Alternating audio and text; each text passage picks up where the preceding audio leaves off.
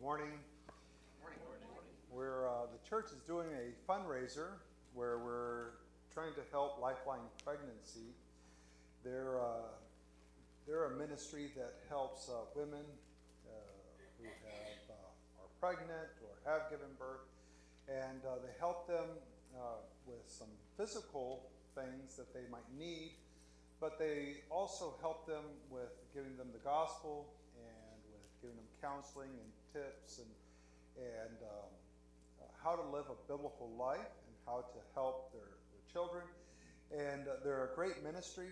And what we're doing as a fundraiser is the, the bottles that are out there. Uh, you can take one, uh, fill it up with uh, coins, with whatever you like, and uh, bring it back on Father's Day. And all those funds will go to Lifeline Pregnancy to help women in this area who are considering abortion or um, they've had their kid and, and um, they're just struggling, and they, they offer counseling to these ladies, and it's a, it's a great ministry. Uh, we're in Ephesians chapter 1, Ephesians chapter 1, and we're looking at verse 7 through 10 today. Uh, if you would, please stand with me for the reading of God's Word. Ephesians chapter 1, verse 7.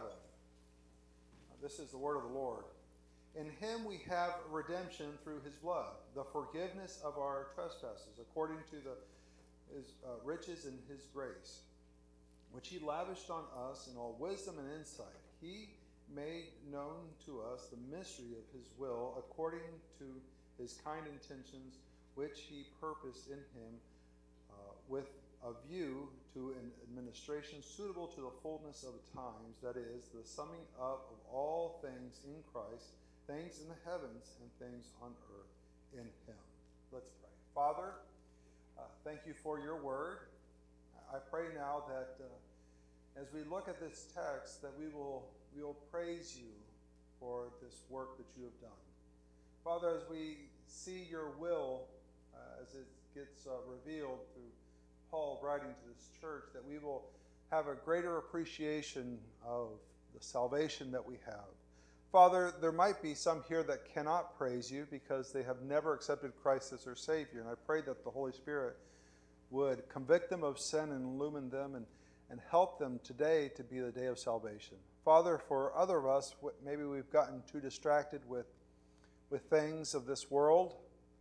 Maybe um, we're worried about things. And I pray that we will cast all those things aside and, and praise you for this wonderful salvation that you have given us. In Jesus' name I pray. Amen. You may be seated. We see in this text a, a mention of God's will, uh, and it kind of describes God's will in these verses. And, and it's, an, it's an area that sometimes gets talked a lot about is God's will.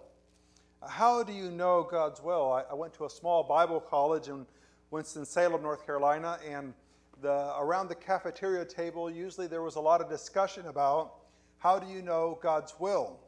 Uh, how can you determine God's will? And, and there was uh, one thing that we would talk about is uh, how do you know if it's God's will or your will? God's will or your will? Uh, God's will versus your own will, your own desires. How do you know the difference? Uh, could it be that uh, God would, would, would want you to marry uh, an ugly man or an ugly woman? Could that be God's will? Well, no, it cannot be. You know, I'm glad the, the parents of that creature love them, but um, I, I could never love that. It could not be God's will that I marry an ugly person. Uh, we, we talk about this. How do you know God's will versus your own will?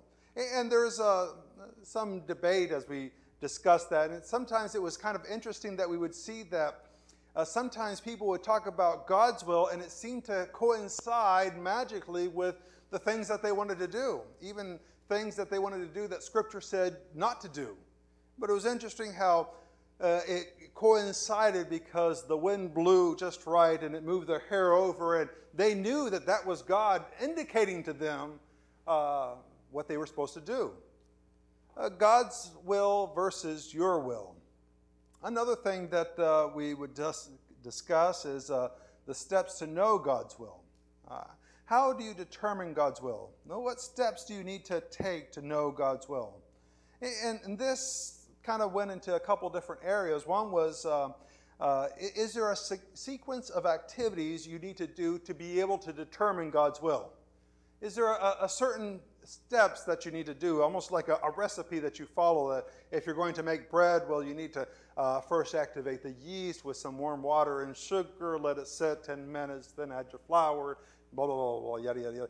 Is God's will something like that, where there's like these steps that you do, and if you do these steps, then you can determine God's will for your life? Uh, I was talking with one person, and they said that when they are trying to determine God's will, uh, when they're looking to really know what God wants, they, they, they start to uh, really, really get close to God. And it, it, was kind of an interesting thing because it almost um, put a, a dichotomy between normal Christian living, where you don't get really close to God, and then if you need to know God's will, then, then you really get close to God. But if you don't need to know God's will right then, then you can kind of drift a little bit, you know, and not really pay attention until, again, you need to really, really know God's will. Then you got to pay close attention. And, and, people have these lists. You need to uh, pray at a certain time and, and read so many passages of Scripture. Uh, you need to fast and, and you need to do this. And, and they set up a list. And if you do this sequence of events, you'll be able to determine God's will. Uh, there was another idea as we uh, think about uh, steps to knowing God's will uh, that God gives desires to your heart. God is the one that gives you certain desires. And these desires, as long as they do not uh, violate loving God and loving your neighbor, then you can do them as you please. That God places desires in your heart and as long as the desires do not violate loving God and loving your neighbor, then you're free to do them. you're free to, uh, to do whatever you choose to do. Now, it was John Calvin who came up with this idea of do whatever your heart pleases as long as you're loving God and loving your neighbor. And of course, it was John Calvin that said it. And uh, even though it made a lot of sense, we were like, but it's John Calvin. You know, how, how could we possibly uh, listen to him. And so we kind of threw it to the side and, and not wanted to really engage with that. But how do you know God's will? How can a person know? Well, this text will tell us a little bit about God's will. Uh, Fred, this is water from today. Thank you. The um, for some reason I've got this itch, and I, I made it through last sermon. I think we'll, we'll make it through this one. Uh, in the text that we've been looking at, Paul writes to a group of believers who are first generation believers. In other words, these aren't individuals who their great grandfather, their grandfather, their father, they've all gone to church. It's not like that. These are first generation Christians that Paul is writing to them and, and they, they don't have a culture of churchness. He writes them this lengthy praise of God's work. And in verses 3 to 6, uh, God the Father is the subject of this work. And, and Paul identifies God's work in, in two different areas. One, in that he chose us in him before the foundation of the world. The choosing. Uh, God did this before the foundation of the, of the world. Eh, what's very interesting is many times people debate the choosing and the predestinating that we see in verse 5. Uh, many want to debate what does that mean. But according to what Paul said, these two activities have already happened before the foundation of the world. So it really doesn't matter how I decide to interpret it or how you decide to. This is something God has already done, and we're now playing it out. But He has chosen us in love. Now, the word love, uh, I'm sure you've heard a, a, lot of different studies on the word agape, that aspect of love, and, and, usually there's an aspect of sacrificial love that goes with that word agape, the Greek word agape. Uh, because it's used in John chapter 3, verse 16, that God so loved the world that he gave his only begotten Son, that uh, he loved, and that love has a sacrificial aspect to it. But also in this word, it, while it does have the sacrificial aspect, there's also part of this word that has a, a free choice to love. That there's not anything tying the person to demand love to another person, but rather it's the free choice of love. There's no legal demand for this type of love. Uh, for example, there's a certain legal demand on parents loving their kids. If you don't love your kid, uh, police can be called and, um, they can be taken away and you can be arrested, right? There, there's a legal demand that you at least pretend that you love your kids. At least let the neighbors think that you love the kids, right? Because if not, there's going to be consequences. There, there's a covenantal type love. When uh, uh, two people are getting married and they're standing there in front of the Lord and, and uh, in front of the, the pastor and in front of the church, and they're, they're making a covenantal love with each other. And they're saying that I will do this. They're making a, a, a covenant between the two to love. But this word here, it has no covenantal obligation. There, there's, no, there's no legal demand that says, you must love me. It's a free choice to love. And God has, in His freedom, chosen to choose and, and to love. He, he has done this. Now, this is a, a fantastic thing to think of because we really have nothing that would say, You should love me, because we have been rebellious. Now, this loving has created, um, He has decided to predestinate us in adopting us as sons. Now, last week we did not go into any of the legal ramifications for how this could have happened. How is it that, that God, being a holy God, could adopt a sinful person? How could a holy God bring into his family someone who is not holy? We, we didn't go into that. And the reason we didn't go into that is because it's going to get described later on. And so I don't really want to get into that aspect of it. I just want to look at some implications of the fact that we have been adopted. The first is that now, uh, that before being adopted, uh, we did not belong to God. Before that adoption process, it, it, it implied that we belonged to somebody else. Now, uh, this is something that you see with uh, a, a, child that gets adopted.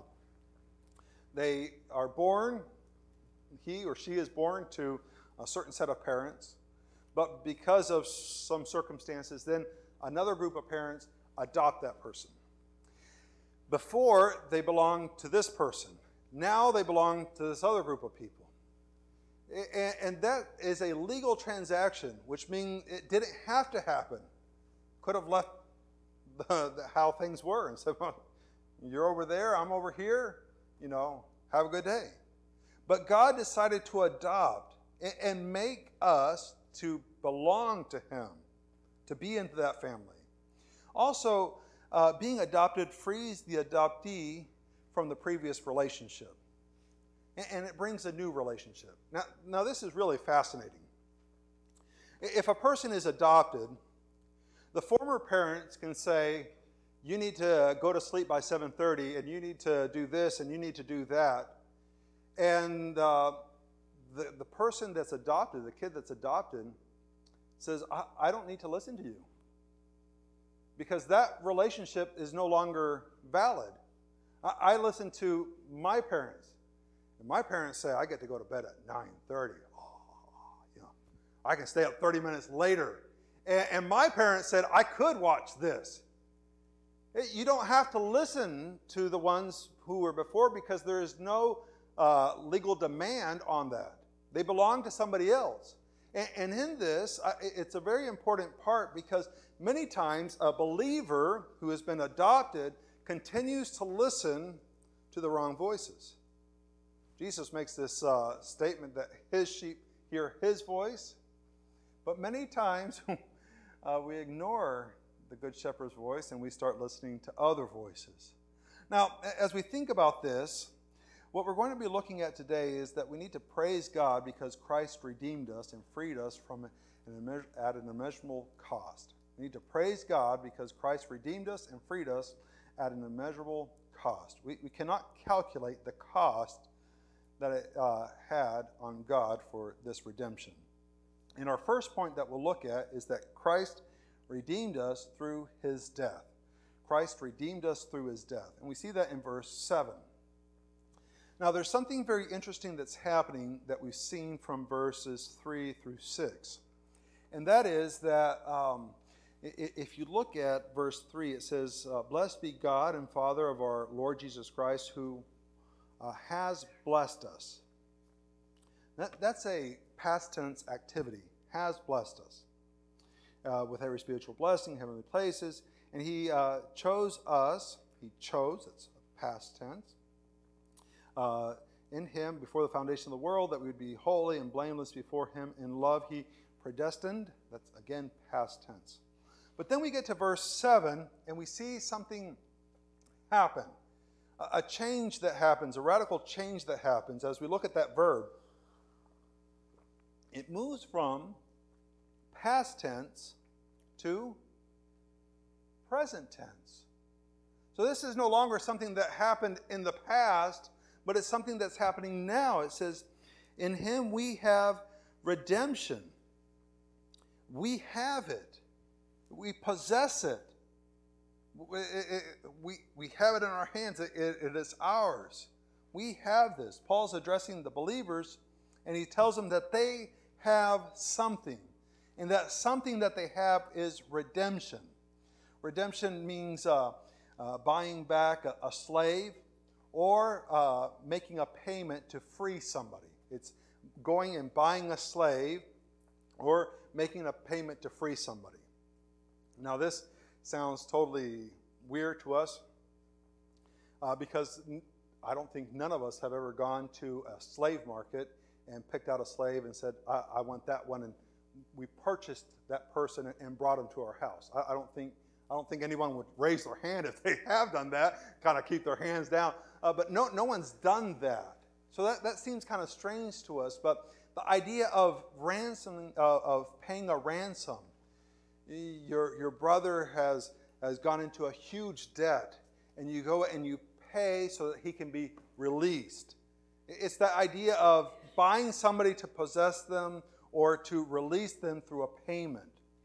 Now, when we look at that word and we see that uh, we, have, uh, we have redemption, uh, we have to ask ourselves a series of, of questions. And, and the questions uh, the first question is uh, who, who was bought? Who was bought? Now, the safest answer for that question is to say we, right? It, it, the, the verb is the first plural. We have redemption. We have this. But that kind of doesn't really answer our question a little bit because here we stand at a time gap. There, there's a huge gap between where Paul is writing this to the church in Ephesus and where we're standing here. And it's all fine and dandy that we're, Paul and the Ephesians are have this redemption, but what about us? Are we included in this redemption? Is there any benefit for us? So we have to try to understand a little bit who the we involves. Now there's three big categories. There's a, limited amount of subcategories, but you could reduce it down to three big categories of who that we includes. Uh, we could, in, could include the chosen and the predestinated. Contextually, that's where we're at. Those who have been chosen and predestined as adopted sons, uh, we have redemption. So we could say that. And part of the argument that would say that contextually is a theological argument that God's that Christ's blood is precious. And not one ounce of Christ's precious blood would be wasted on someone who is not chosen, who is not predestinated, who is not going to be saved. It, would be ridiculous to think that Christ would waste his blood, that the Father would waste Christ's blood on somebody who's not going to be saved. So some would say that the we would be the chosen ones, those who have been predestinated. And that would fall within evangelicalism. It falls into a certain category of evangelicalism, but there would be uh, some who would hold to that. The others would understand the we as in the whole world, specifically as in the whole world being saved. So this isn't the whole world, uh, it, it, it's the whole world being saved. You could call it universalism, where uh, all of humanity is saved. And again, it goes with the, the basis of, of Christ's blood. Uh, we see from verse 7 that the payment is Christ's blood. So, um, would God waste an ounce of Christ's blood on, on people that weren't going to get saved? And the answer they would say is absolutely not. Therefore, who is saved? The whole world is saved, they would say. So there are people who know that they're saved, uh, majority of us who are here. And then there's people all around the world that will get to heaven and go, Oh my word, what am I doing here? I, I didn't know I was saved. Oh yeah, you were saved. You were you were bought. Oh wow, this is just fantastic. I didn't know. And that's what universalism would, would preach. Now, there, there's so many issues with universalism. There's so many problems with it theologically that it really doesn't need to even be addressed.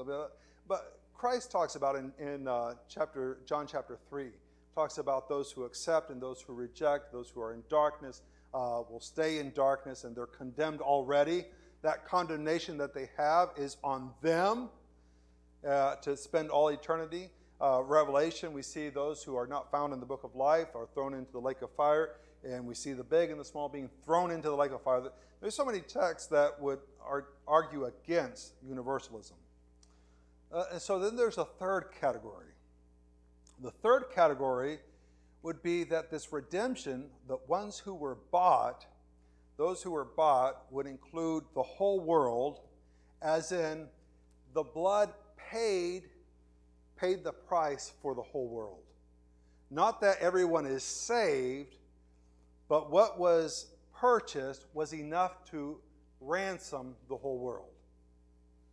Now, not everybody ends up becoming saved.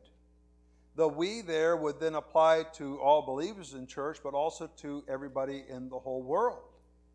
And, you say, well, how is that possible? How would Christ die for people who aren't saved? Well, there, there is a text found in 2 Peter chapter 2.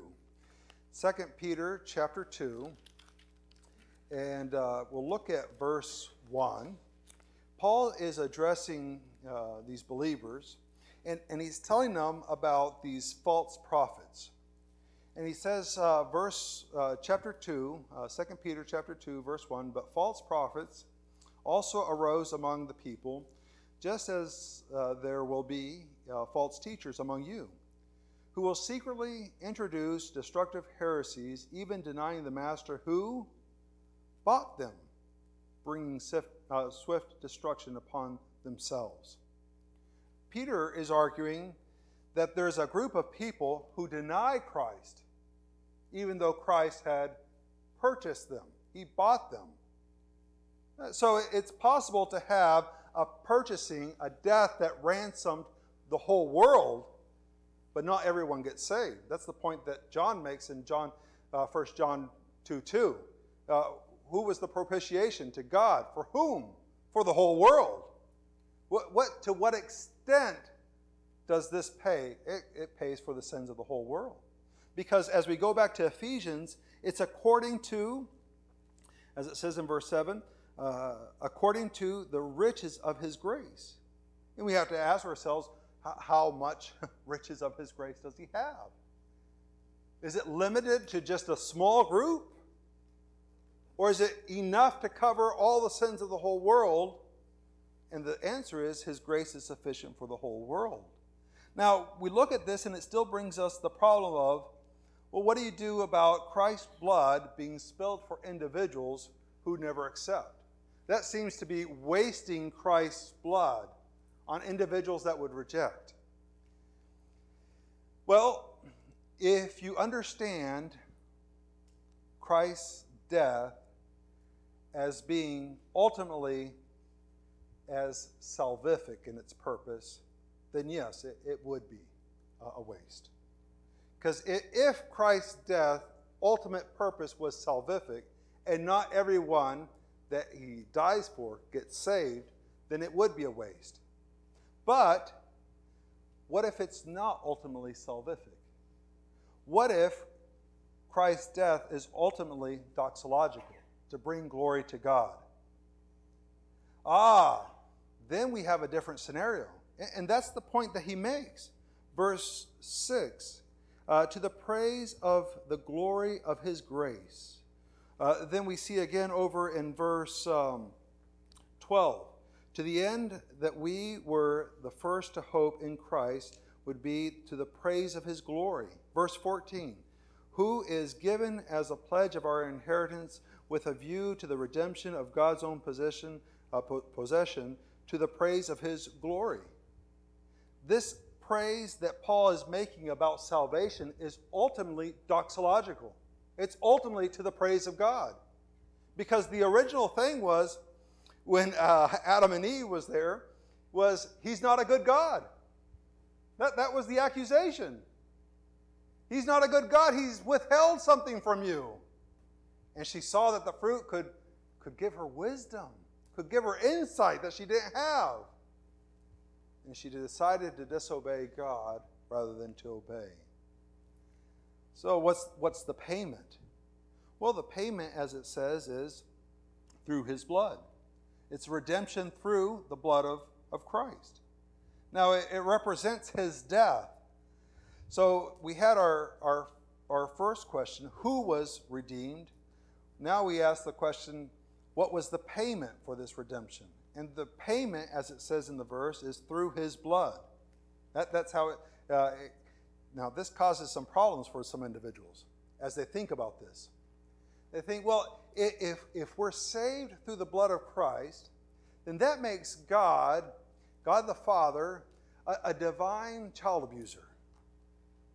Here, here he is abusing his child even to the point of death. And, and therefore, he is a divine child abuser. And that would maybe be make sense if Christ was somehow dependent upon the Father, kind of standing there, uh, dependent on whatever he dictates. But as we see in this, that Paul is making the argument, he's saying that Christ is involved in the decision. If you go to Philippians chapter 2, verses uh, 5 through 11, you see that Christ decided to become obedient even to the point of death. He, he took on humanity and became obedient. This isn't God acting in isolation of, of the Son, but rather both acting together in this purpose of redeeming people for the glory of God. So he's not a divine child abuser. It also brings another question How in the world does Christ's blood cleanse a person from sin? How does Christ's blood cleanse a person from sin? I mean, here we got these, these flowers, and um, Dave loves drinking coffee, and he's up here reading the scripture. And as he's coming down, he pours some coffee on the flowers. And Tracy says, Don't worry about it. I got a bucket of blood. She, and the coffee stain is gone, right? No, that's not how that happens at all. Dave likes to garden outside and comes in, and his clothes are filthy. And Jane says, don't worry about it. I got this bucket of blood over here. Just, just leave the clothes on. Splashes them with blood, and all of a sudden it's just like clean, like starch, right? He said, No, it's, it becomes filthy. It becomes disgusting. How in the world does, does Christ's blood cleanse us from our sins? How is it it's going to cleanse a person from their sins? That just doesn't make any sense. We have to go back to the garden. God told Adam that the day that he would eat the fruit, the knowledge of good and evil, he would die. And the day that he ate, he did die.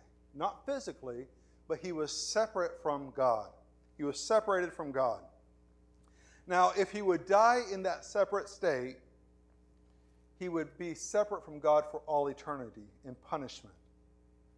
What Christ did in dying and shedding his blood was that he took the offense, the sin, and he took it upon himself.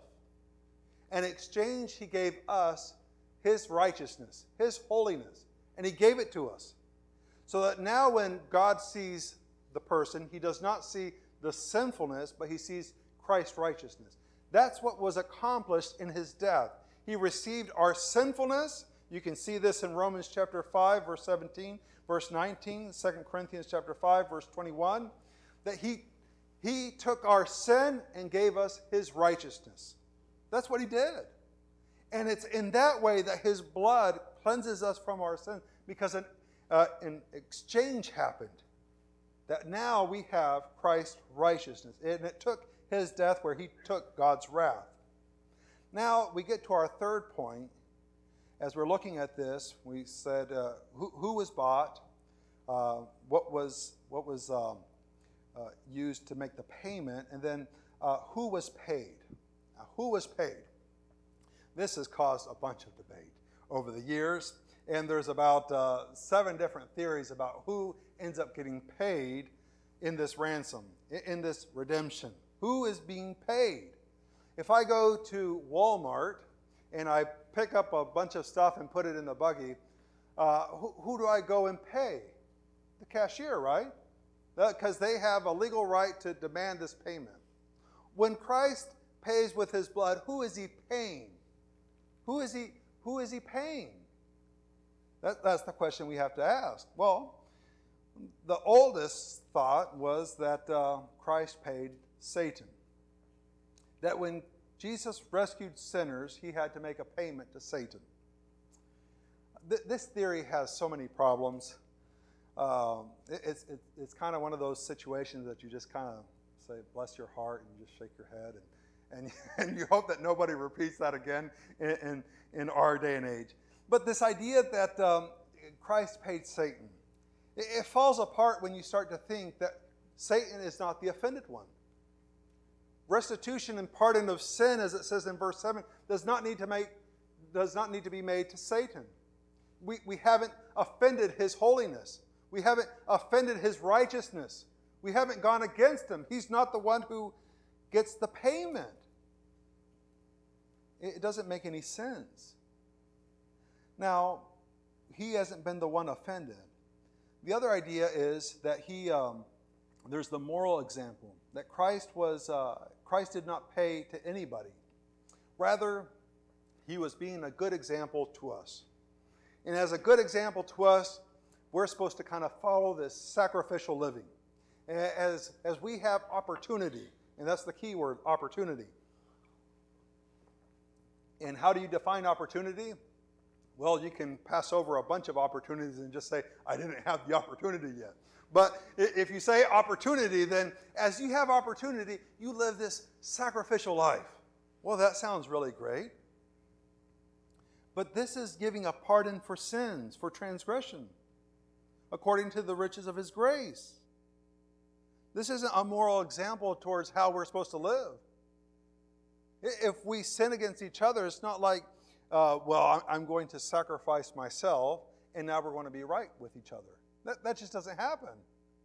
If you offend somebody and the person decides to sacrifice themselves, they might be very happy with you. Hope I never see you again, you know, type of thing. But, but it doesn't do anything to the person's guilt.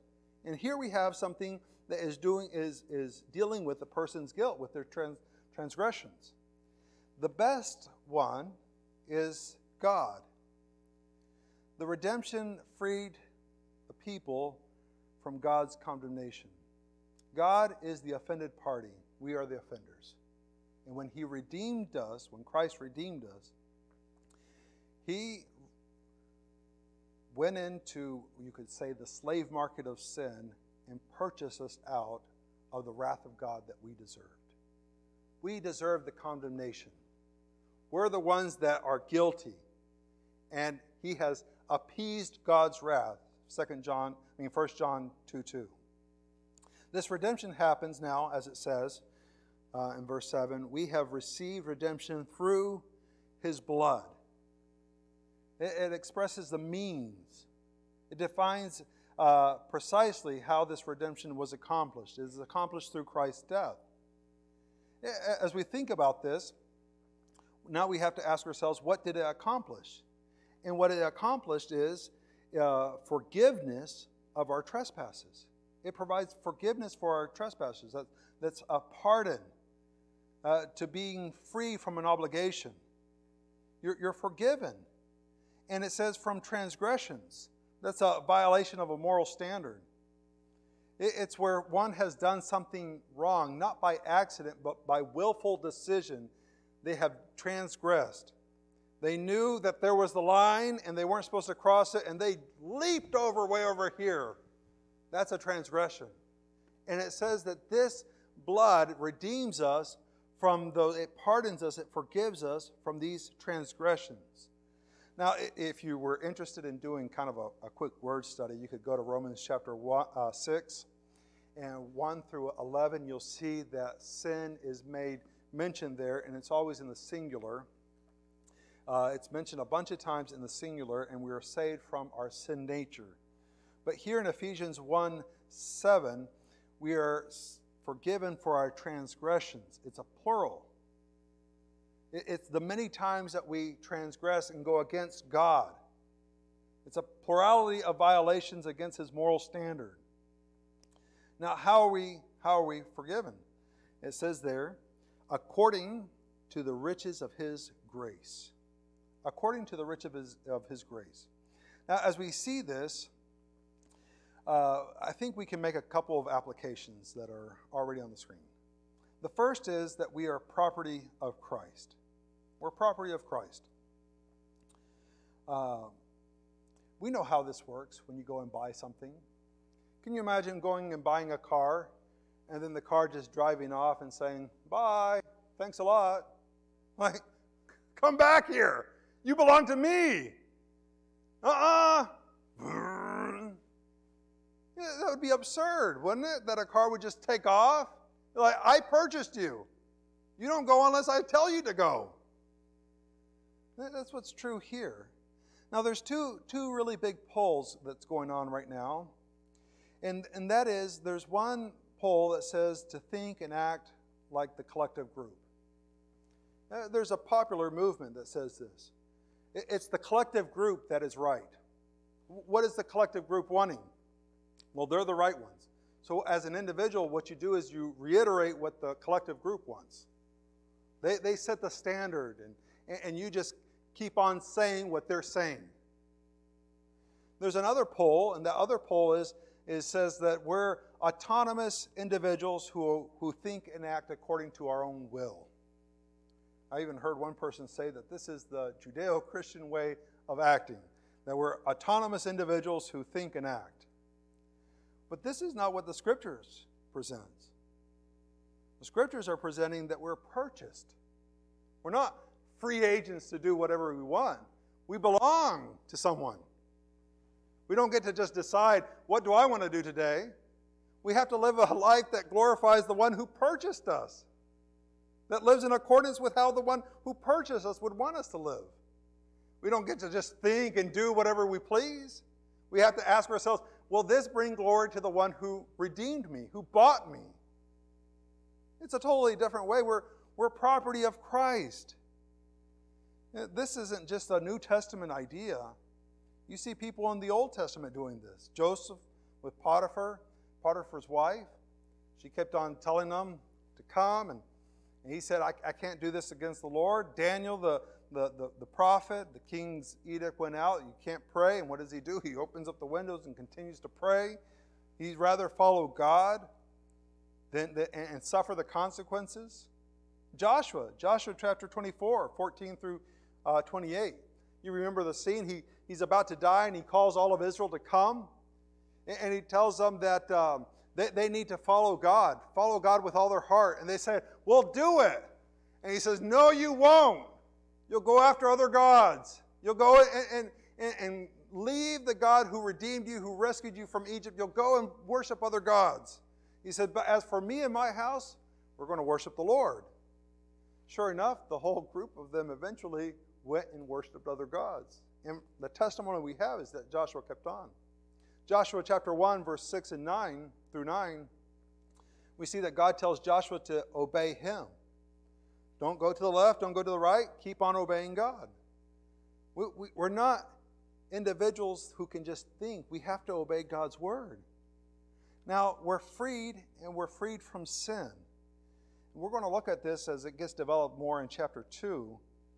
But it, it, we're freed from the consequences of the transgression. We've been released. Uh, we, we, we don't have to suffer the consequences of the transgression. There, there was a church in the first church my dad planted in Venezuela, Bethesda Baptist Church. They were kind of at a little bit of a higher elevation than the road, and they were in a subdivision, and so there was a house right across the road. And, and they, uh, they had a big, big school bus, big old yellow school bus that they would do uh, different activities with. And the battery was dead, and, and they decided to jumpstart it by, by pushing it, you know, pushing it and, and popping the clutch. The problem was is that the brakes were air brakes. So you got to have the motor running to have the compressor working so it, it fills the compressor with, with air and so that when they press the gas uh, the, the brake pedal, it'll stop. But if you're going to jump start it, it's got no time to, to fill up the compressor. So they're out there pushing it, and uh, they get it to the edge of the driveway, and off it goes, and it starts going. And sure enough, he pop, pops the clutch. It starts up, and he goes to press the brake, and there's no brake. He rams into the fence of the neighbor, knocks it out, and almost hits his house. That neighbor was not happy. He did not release them from the consequences of what their decision. He, he made them pay for a new, a new fence. But we're freed from sin. The transgressions that we've done, we've been released from the consequence of that. that that's an exciting thing to think about. And we no longer need to sin. Now, the last part is how has this happened? And it's kata. It's a Greek word and it's according. It's not out of. It's not out of. It's not out of his grace, the riches of his grace. It's not out of. It's not like he has this uh, tremendous pile of riches of his grace, and he said, I want to redeem, uh, we'll, we'll, use, I want to redeem us, whoever, how you, however you want to define the us. And he has this riches of his grace, and he, and he pulls out a bunch and he comes over here and pays it. It's not out of, it's according. And the according means that it takes the whole wealth. What's his wealth? It's his beloved that paid with his blood. It, it, it cost. What value do you put to that? There is no value. He paid according to his riches of his grace by giving us Christ. Now, what do you do with that type of information? Your salvation is very, very costly. What do you do with costly things? Do you leave it out in the rain? Or do you take care of it? I was reading about the uh, how to become a candidate for a heart transplant. Do you realize that the candidates they can't drink or do any drugs? Do you realize that they have a whole group of people and they they come up with a treatment plan for how they're supposed to act before and after the heart transplant? and they are analyzing the person to see if they're going to follow that plan before and after. Why? Because hearts are precious. Here we have something that has, you, can't even measure the cost. it's Christ Himself, it's His blood. What, what do you do with that?